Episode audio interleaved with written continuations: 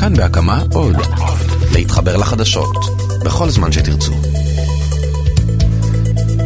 בהפוך על הפוך אני דווקא מאוד מרוצה מעסקת הטיעון שנחתמה עם המחבל, זה שהיה שותף ללינץ' בו צמאי דם רצחו את יוסי אברהמי ועבדים נורזיץ, השם במקום דמם, שני חיילים שנקלעו לרמאללה לפני 16 שנה. ולא, לא, אל תהפכו אותי עכשיו לשמאלן או עד מחבלים, אני מרוצה כי עוד עסקה ועוד עסקה ועוד עסקה יביאו סוף לדבר הנפשע הזה שקוראים לו עסקת טיעון. עסקה עם מחבל או עסקה עם נהג שדורס 6 אנשים, כמו גם עסקה עם מנהל עבודה שאחראי למחדל בו נהרגים 3 עובדים, כל עסקה כזו מקוממת עוד ועוד ציבורים. יגיע שלב שגם בפרקליטות יבינו שיש עסקאות שפשוט לא עושים. אתם טוענים שיש מערכת צדק במדינת ישראל? בבקשה, תפעילו אותה. הרי אין לכם בעיה של כסף, זמן, כוח אדם. תנהלו משפטים עד שהצדק יצא לאור. הנקודה השנייה היא הקורבנות. מה, הם כאילו לא צד בעניין? זה הרי כל כך מקומם. איך ייתכן שבני משפחות הנרצחים בפיגועים או תאונות שומעים דרך התקשורת על עסקה שנחתמה או עומדת להיחתם? גם אלה שמיודעים לפני כן, הם לא בדיוק צד בעניין. מקסימום מעדכנים אותם על העסקה, לא שואלים אותם מה דעתם, אין להם בכלל מעמד. הם שילמו מחיר כבד בחיי היקר להם מכל, אבל במערכת הם בכלל לא פונקציה. אולי הגיע הזמן לתקן את החקיקה ולקבוע שקורבנות הם חלק מההליך המשפטי. אגב, זה כבר קיים בסוג עבירה מסוים. לא ייתכן שרק עורכי הדין והפרקליטות יהיו צד לעסקה.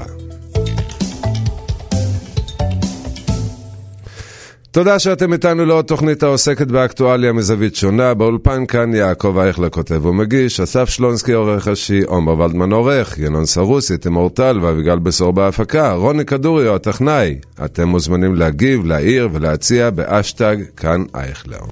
ואנחנו עכשיו עדיין מערכת המשפט והפוליטיקה. תראו מה קורה. חבר כנסת מגיש עתירה לבגץ נגד ראש הממשלה, כן, וזה מאותה מפלגה אגב.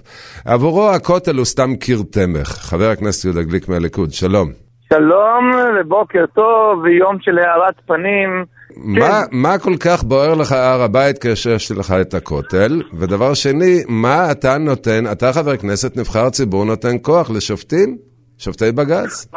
רגע, אז נתחיל מזה שאיתנו על הקו גם השר לשירותי דת דוד אזולאי, והוא מוזמן להתערב בכל שלב בשיחה.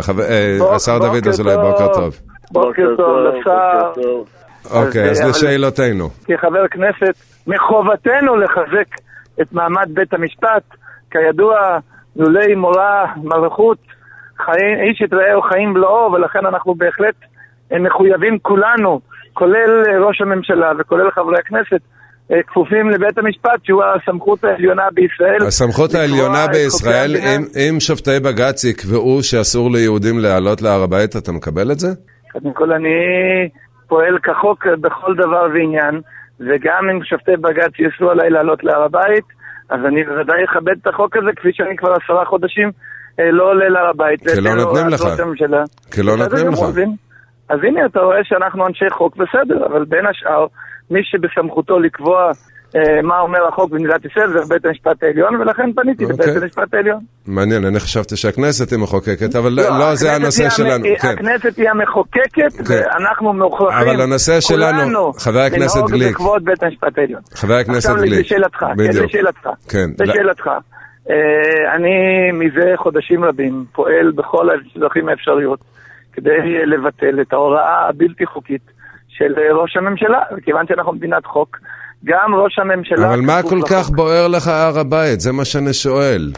הר הבית הוא המקום היחיד בעולם, שיהודי מצווה לבוא לשם, כשבית המקדש קיים. לא, אני לא יודע, איזה נוסח יש לך של התורה? נוסח ספרד. זהו, אצלי כתוב 3 פעמים בשנה, יראה כל סרוחה, את פני השם לוקחה במקום אשר יבחר. במקום אשר יבחר, נכון. מבחינתו של הקדוש ברוך הוא לא זזה מהמקום שהוא בחר. איזה מקום? רגע, הנה, הזכרת את הציטוט. מעולם לא זזה שכינה, מי? הקדוש ברוך הוא כתוב, המקום אשר יבחר השם, ככה נפסק לנו עוד מימי דוד המלך. כן, אבל הבאת הציטוט. שעקד את יצחק בנו על המקום אשר בחר השם, הוא הרי המקום האחד והיחיד שיש לנו בקדושה, לעם היהודי. אבל לבית הציטוט, מעולם לא זז השכינה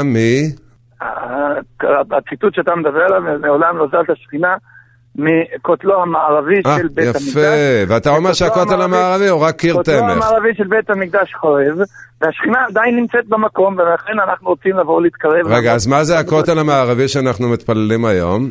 אלה שמתפללים בכותל המערבי הוא אחד מארבעת החומות שנבנו לפני 2000 שנה על ידי הורדות שמקיפים את הר הבית. יש לנו 4 חומות, הן כולן עומדות. זאת אומרת, זה בכלל לא הכותל, זה בכלל לא מקום קדוש. לא, זה לא מה שאמרתי.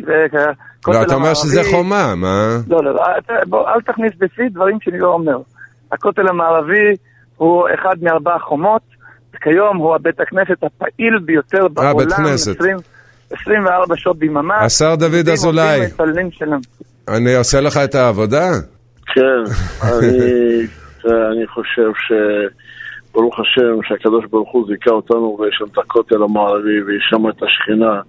אני חושב שהר הבית זה לא, זה נושא שהוא לא נתון בוויכוח.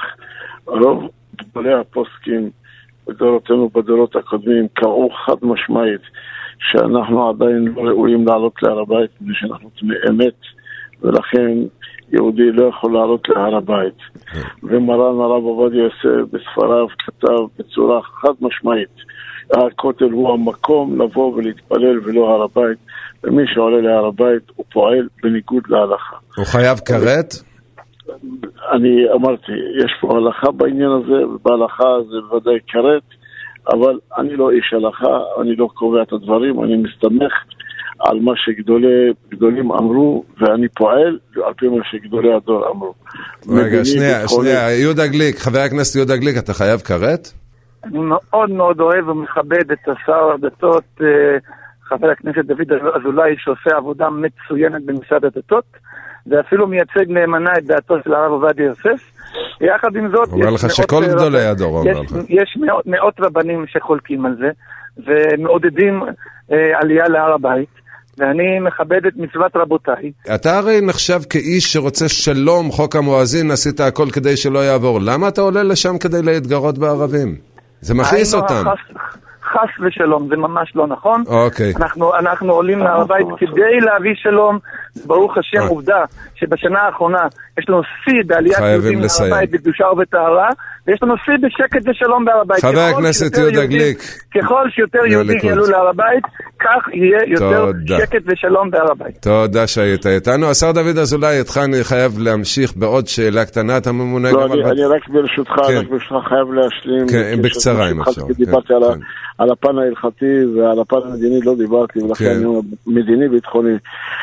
אין שום סיבה שבעולם כאשר אנשי הביטחון שמכירים ויודעים, מכירים את הרגישויות, כאשר נדרשים... מזהירים מפני פיצוץ, כן. לא, לא, לא, יש לזה השלכות, וחשוב, אפילו זה גובל בפיקוח נפש. אני רוצה לשוחח איתך, ניסית ליצור קשר היום בתי הדין הרבניים?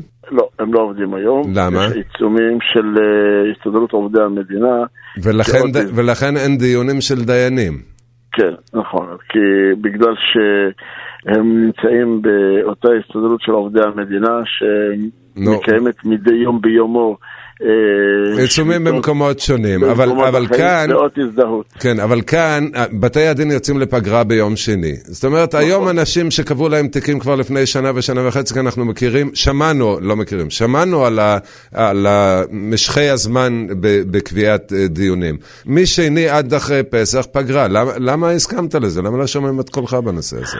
א', אף אחד לא שאל אותי, ובמקרה הזה מי שטיפל בזה זה ההסתדרות מול ועד העובדים.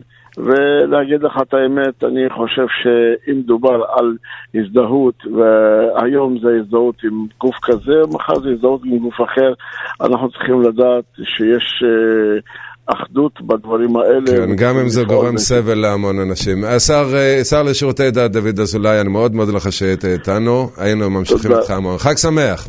חג שמח ובשורות טובות. כל טוב. אחרי חג הפסח צפוי לנו גל שביתות מתחדש, זה יתגבר כנראה ככל שהתקרבו הבחירות לרשות ההסתדרות.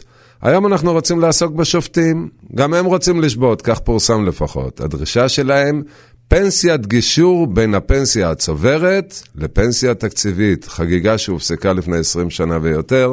אנחנו אומרים שלום לשניים, חבר הכנסת איציק שמולי, המחנה הציוני, שלום. שלום, שלום. ולשופט בדימוס, הרן פיינשטיין, אוניברסיטת בר אילן, לשעבר שופט בית משפט השלום ברחובות. שלום. בוקר טוב.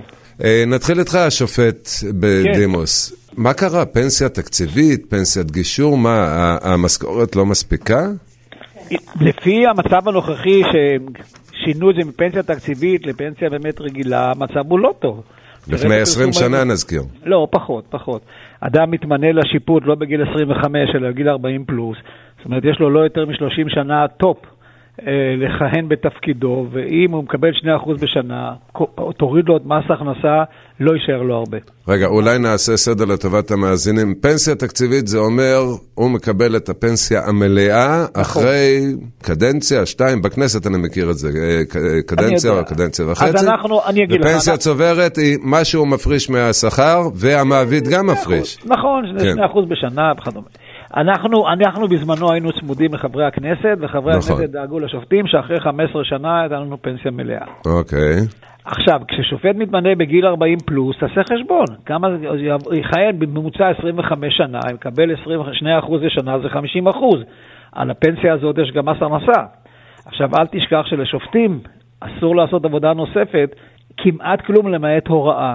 אבל דיברת על השכר, אני מחזיק כאן את טבלת השכר, אני לא אדבר על נשיא בית משפט עליון ושופט בעליון, שזה 40 ו-44 אלף שקלים, אבל במחוזי 32 אלף שקלים, 30 אלף שקלים. על מה אתה קורא, על הברוטו או על הנטו? משכורת יסוד. זה ברוטו. אני מחזיק את המשכורת שלי.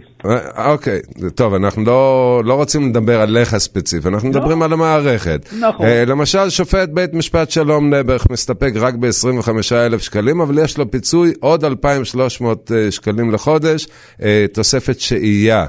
זאת אומרת, לא צריך בדיוק לרחם על המשכורות, על ה... נכון. נו. אבל הנקודה היא לא זאת. אתה צריך לסתכל על התמונה הכוללת.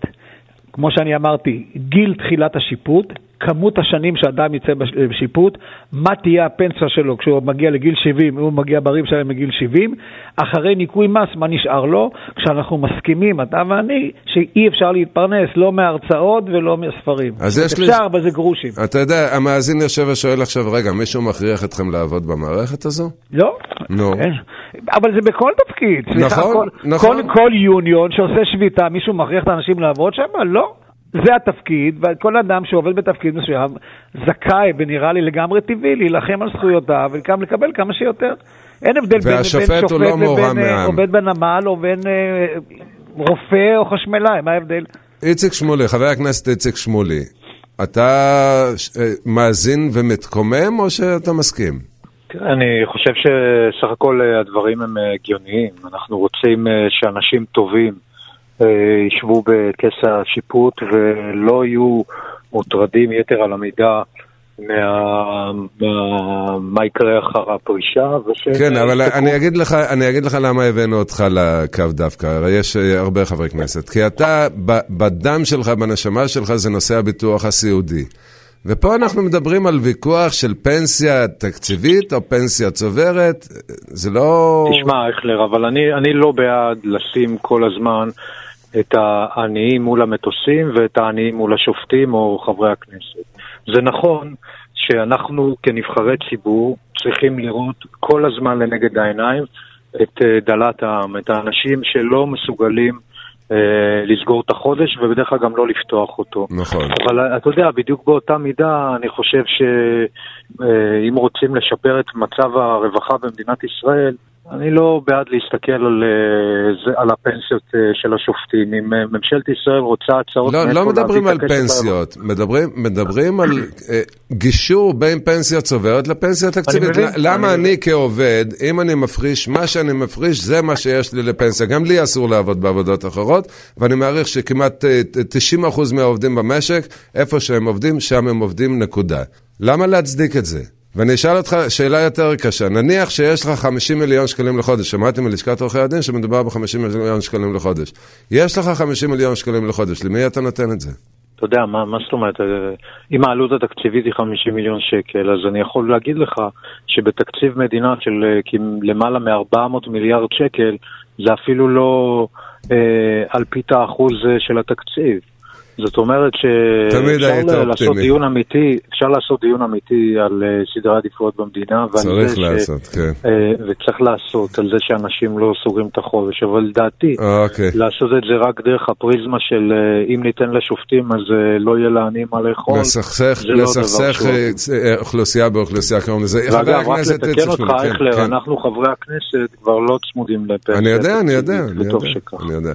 חבר הכנסת איציק שמולי, המחנה הציוני, תודה שהיית איתנו, וגם השופט הרן פיינשטיין, אוניברסיטת בר אילן לשעבר, שופט בית משפט השלום ברחובות. תודה. יום טוב. והנושא הבא שלנו, יש שביתות כאן? רגע, ברשות זאת התעופה אין שביתות? איזה כיף. כי כבר שנים שישראלים רבים יוצאים לחופשות בחול, אתם יודעים למה? זה הרבה יותר זול, גם אם זה לא יותר מעניין. אז השבוע התבשרנו עוד ועוד חברות לואו-קוסט שפותחות קווי תעופה במחירים מצחיקים, 80 שקלים לקפריסין, 150 שקלים ליעדים אחרים באירופה, אבל כשהנוסעים האלה חוזרים, הם צריכים מונית, נכון? משדה התעופה. זה עולה יותר מהטיסה, 150 שקלים למונית. עד חודש יולי יהיה מונופול, אבל עכשיו יש מכרז ושניים איתנו. אנחנו אומרים שלום לאלעד כהן, יועץ תקשורת של חברת אדר, מוניות אדר, שלום. שלום. ואיתנו גם יורם שפירא, סמנכ"ל תפעול ברשות זאת התעופה. שלום, צהריים טובים. סמנכ"ל מסחר. סמנכ"ל מסחר, אוקיי, סליחה, תודה על התיקון. אלעד, מוניות אדר, חגיגת פסח זה חגיגה האחרונה? אני לא יודע, אנחנו מקווים, בהנחה שהמכרז יהיה מכרז הוגן, אנחנו מקווים להתמודד עליו. ושאנו סיכוי להמשיך את הפעילות בשדה גם בשנים הקרובות. אני אגב רוצה להתקומם על ההגדרה שלך, כן. של מוניות אדר כמונופול. מוניות אדר אינן מונופול. אלא... אין דבר כזה מונופול שנוצר במכרז. לא, לא הם קיים, לא מונופול, אבל אף אחד אחר אסור לפעול מהשדה. לא, יש מכרז, כן. ומי שזוכה במכרז נבחר להפעיל את המוניות בשדה, כמו שאדר זכו כל חברה אחרת, אתה יכול לזכות במכרז. אני אגיד לך, אני לא כל כך טוב בעברית, כי אני מתרגם מיידיש, אז לכן קראתי לזה מונופול. אבל אם אתה חושב שזה לא מונופול, המאזינים לא, יחליטו. זה כן. לא מונופול. באותה מידה תוכל להגיד שמי שיזכה במכרז הבא, הוא יהיה מונופול. אבל כמובן שאין דבר כזה, כי אין דבר כזה מונופול שנוצר במכרז. לא, אבל המכרז הבא, עד כמה שאני מבין, יורם תקן אותי אם אני טועה, המכרז הבא הוא למי שייתן מחיר יותר זול, מחיר למשתכן במוניות. אבל עדיין הוא יהיה המפעיל היחיד. לא, כל בעל... יורם, תקן אותי, אני טועה. אני אעשה מעט סדר. כיום בנתב"ג פועלות חברות מוניות רבות. ישנן מספר שירותים שהם בשירות מוגבל מי יכול לפעול בהם. בנתב"ג בשנה יוצאות כ1.5 מיליון מוניות. אוקיי. מתוך אותן 1.5 מיליון מוניות, 900,000 פחות או יותר, אני אומר שוב, זה מספרים עגולים, מבוצעות על ידי חברת אדר לוד, שזכתה פה בשנים האחרונות בכמה וכמה... כמה שנים כבר? כדין, כל פעם, עכשיו 4 שנים, זכתה במכרז. לא, אבל כמה שנים הם כבר שם? עשרות שנים. אוקיי. אבל תמיד זה זכייה במכרז, ותמיד בתחרות, ויש הצעות נוספות, והאדם נותן את... נכון, אני לא מאשים אותם, אני מאשים דווקא את רשות זאת התעופה בנושא, כי אם מישהו חזר... שנייה, יורם, אם מישהו חזר מטיסה שעלתה לו 150 שקלים, 300 שקל הלוך חזור זה עלה לו, והוא רוצה לקחת מונית, הוא לא יכול לקחת איזה מונית שהוא רוצה, הוא חייב לקחת את אדר. אלא אם כן הוא הזמין מראש. נכון. יש פה כמעט 600,000 מוניות בשנה, שהן מוזמנות על ידי גורמים כאלה ואחרים שלא משתמשים באדר לוד. אבל בואו נדבר קדימה, בואו נראה מה צופה העתיד שלנו. אנחנו יצאנו למכרז שבו תזכה הצעה משותפת של חברת אפליקציה שתנהל את המערך באפליקציה, וחברה מסרות. בכמה זה יוזיל להערכתך? אני לא רוצה לתת הערכה, כי אנחנו בהליך של המכרז שרק אתמול הניירות עלו להעביר... וזה חלק, זה הפרמטר היחיד לתחרות במכרז. אוקיי, אלעד כהן. כמה ישלם, כמה הנוסע יקבל הנחה מהצווים. אוקיי, יורם שפירא, אני מודה לך שהיית איתנו. אלעד כהן, בכמה להערכתך המכרז הזה יוזיל את המחיר? כמו שדווקא בנושא הזה אני מסכים עם יורק, קשה מאוד להבין כרגע כמה המכרז הזה יוזיל בפועל תעלויות. להערכתי, למרות שרשות זאת התעופה מנסה להציג את זה כמהפכה, בסוף יש עדיין את העלויות תפעול הגבוהות מאוד בשדה, יש צורך להשאיר המון מוניות, מאות מוניות בקומנות. אוקיי, בקיצור. למקרה של טיסות. נצטרך להמתין ליולי. אני רק רוצה להגיד, כן. מוניות הדר ימשיכו לספק שירות מקצועי והוגן לנוסעים, ואין שום מקום להגדרות האלה של מונופול ושל עושק הציבור. לא אמרתי עושק ציבור, דיברתי על מחירים, אני מאוד מודה לך. אלעד כהן, יועץ תקשורת של מוניות הדר שהיית איתנו. תודה רבה לכם. כל טוב. ומהר אנחנו עוברים לפינת דעת הקהל. כל פעם אנחנו רוצים לשמוע מישהו אחר שרוצה להשמיע קולו ודעתו בנושא שמאוד מאוד בוער לו. גם אתם מוזמנים לעשות את זה. אז היום אנחנו מארחים את גואל פינטו. גואל פינטו הוא מגיש כאן תרבות, עובד התאגיד. הוא רוצה לדבר על הלקטורים, רשימה סמויה שמאשרת או פוסלת סרטים שיזכו או לא לתמיכה מקרנות ציבוריות שונות. שלום גואל. הלו אייכלר. מאיפה אנחנו מתחילים בכלל? תשמע, משהו נכנס בשרת התרבות, והתקשורת והעיתונות הולכת אחריה, מבלי כמובן לבדוק, כי כמו שאנחנו יודעים בנושא תרבות, אף אחד לא תורח לבדוק. זו התרבות. סליחה? זו התרבות שהתפתחה, לא לבדוק. זו התרבות שהתפתחה בדיוק, כי כותרות הן יותר חשובות, ואני קצת מבין את זה, כן? גם אצלי בתוכנית, בכל פעם שמריחים משהו שאולי יכול להתנהל סביבו איזשהו דיון חם באולפן, אז אתה אומר, אוקיי, זה שווה את העניין. אבל בסיכומו של דבר, ללמוד את החומר חייבים. נכון. והשרה התחילה עם זה לפני מספר חודשים, וכבר על בימת פרסי אופיר יודיע שהיא תקים ועדה שתבדוק את עבודת הלקטורים, נכון. אולי נסביר למאזינים שלנו לקטורים. אז יש לקטורים שהם אלה שמחליטים באיזה סרט ישקיעו ואיזה סרט יפיקו, והם יושבים וקוראים עשרות ומאות תסריטים, כן. העבודה מאוד מאוד מאוד מדובר ב-500 תסריטים לשנה עד כמה שהבנתי. פחות או יותר, בכל כן. הז'אנרים צריך כן. לומר. וכמה כן, לקטורים, גם דרמות, גם תיעודי, וכמה גם לקטורים יש? תראה, יש לנו 5 קרנות בישראל, ולכל אחד יש בערך 2 מועדים בשנה. קרן הקולנוע, קרן רבינוביץ', הקרן החדשה, קרן גשר וקרן מקור. נכון? בדיוק ככה, נכון מאוד. ולכל מועד יש נגיד בין 3 ל5 לקטורים, נגיד משהו כזה, תלוי באיזה ז'אנר. והעבודה שלהם יש שקופה? נגיד, אתה גואל פינטו, אתה לקטור, נכון? אני הייתי במהלך השנים הייתי לקטור בכל מיני קרנות.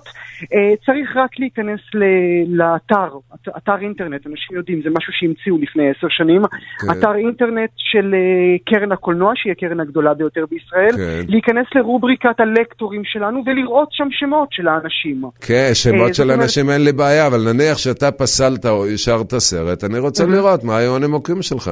אז בכל יוצר, צריך לומר, כל יוצר שאת הסרט שלו פסלו, מקבל חוות דעת, הולך אל הקרן או מבקש מהקרן, והקרן שולחת לו נייר כזה, מסודר. אז מה רוצה שרת התרבות אם כך? הכל טוב, הכל דבש. תשמע, ממש אין שום בעיה. אני מאמין מאוד גדול בכך שכל לקטור שהסכים או דחה, יצירה לגמרי עושה את זה בצורה שקופה.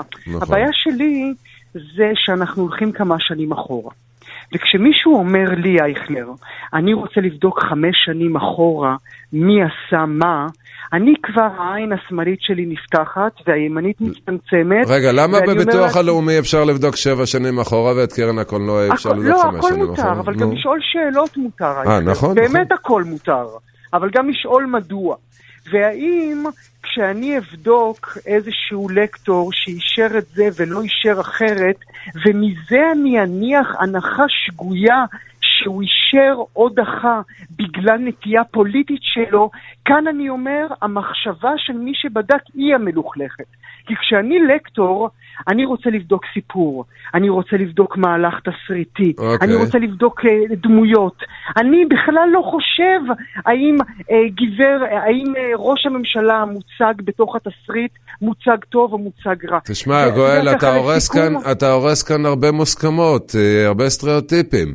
בעצם הדבר שאתה לקטור, אני חשבתי שזה רק לאשכנזים הצפונבונים, התפקיד הזה. אז זהו, אז לא, אנחנו נגסנו. כבר כמה שנים שאנחנו נגסנו, והקרנות מכניסות... מה אמרת? שים לב למה שאמרת. נגסנו, זאת אומרת, נתנו לכם איזה פירור ש... לא, יכול להיות שהנגיסה היא גדולה, אייכלר. זה תלוי בגדל הפה. זה לא נגיסה פירורית. ואתה יודע מה לסיכום צריך לומר, זה כבר משעמם להגיד את זה, אבל אני מבקש, רק לכו לבדוק את תני הסרטים שנעשים בישראל. אני כל כך מצטער שאין לנו סרטים פוליטיים, הלוואי והיו לנו... אוקיי, יש לנו חצי דקה לסיום, תנסה להסביר לי בחצי דקה, אם זה אפשרי, מה מעניין אותי, איך המחבלים הרוצחים האלה חיים בבית הכלא. ואגב, אם קוראים לזה סרט תעודה, אני לא קורא לזה שום סרט תעודה, כי רק מה שהסוהרים רוצים להראות, את זה רואים. את האמת לא רואים. אני מת שתראה את הסדרה הזו. לא, אני לא... אני רוצה שתראה אותה. אוקיי.